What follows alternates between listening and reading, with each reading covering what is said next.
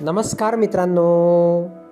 मित्रांनो मी मंगेश कुमार अंबिलवादे तुम्हा सर्वांचं वाचनकट्ट्यामध्ये मनपूर्वक हार्दिक स्वागत करतो. मित्रांनो आज आपण गोष्ट क्रमांक सहाशे साठ ऐकणार आहोत. आजच्या आपल्या गोष्टीचे नाव आहे बिनधास्त जगा मित्रांनो. चला तर मग गोष्टीला सुरुवात करूया.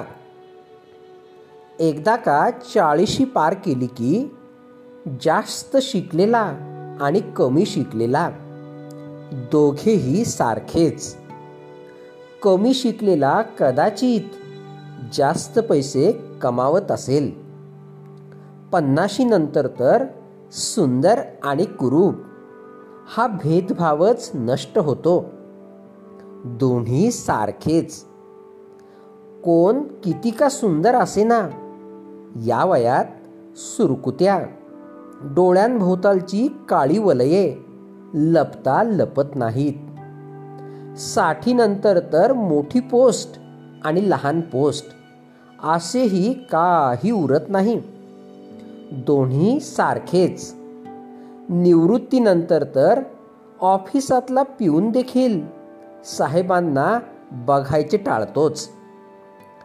सत्तरी पार केल्यानंतर मोठे घर आणि लहान घर असा विचार सुद्धा मनात येत नाही. दोन्ही सारखेच.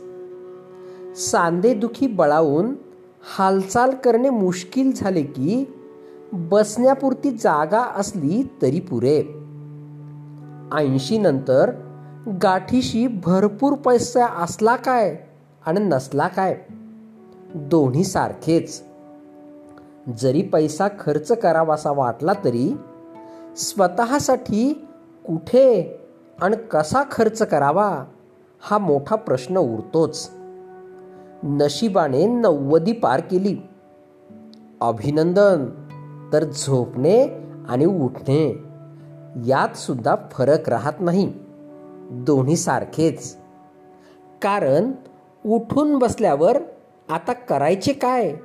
हा गहन प्रश्न उरतोच. अजून शंभरी पार करायची इच्छा आहे का?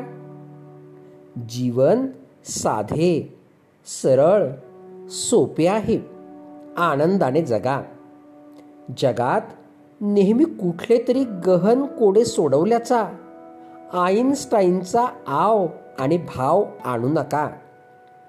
माणसापेक्षा सावली मोठी दिसली की समजावे संध्याकाळ जवळ आली आहे.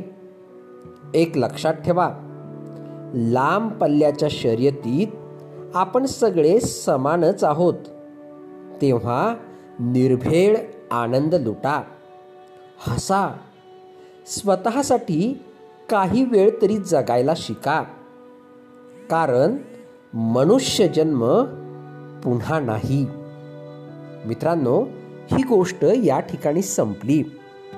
तुम्हाला गोष्ट आवडली असेल तर तुमच्या परिचितांपर्यंत नक्कीच पोचवा. आणि हो मागील सर्व गोष्टी हव्या तेव्हा ऐकण्यासाठी प्ले स्टोअरवरून वाचनकट्टा ॲप नक्कीच डाउनलोड करा. चला तर मग उद्या पुन्हा भेटूया तुमच्या आवडत्या वाचनकट्ट्यात. तोपर्यंत बाय बाय.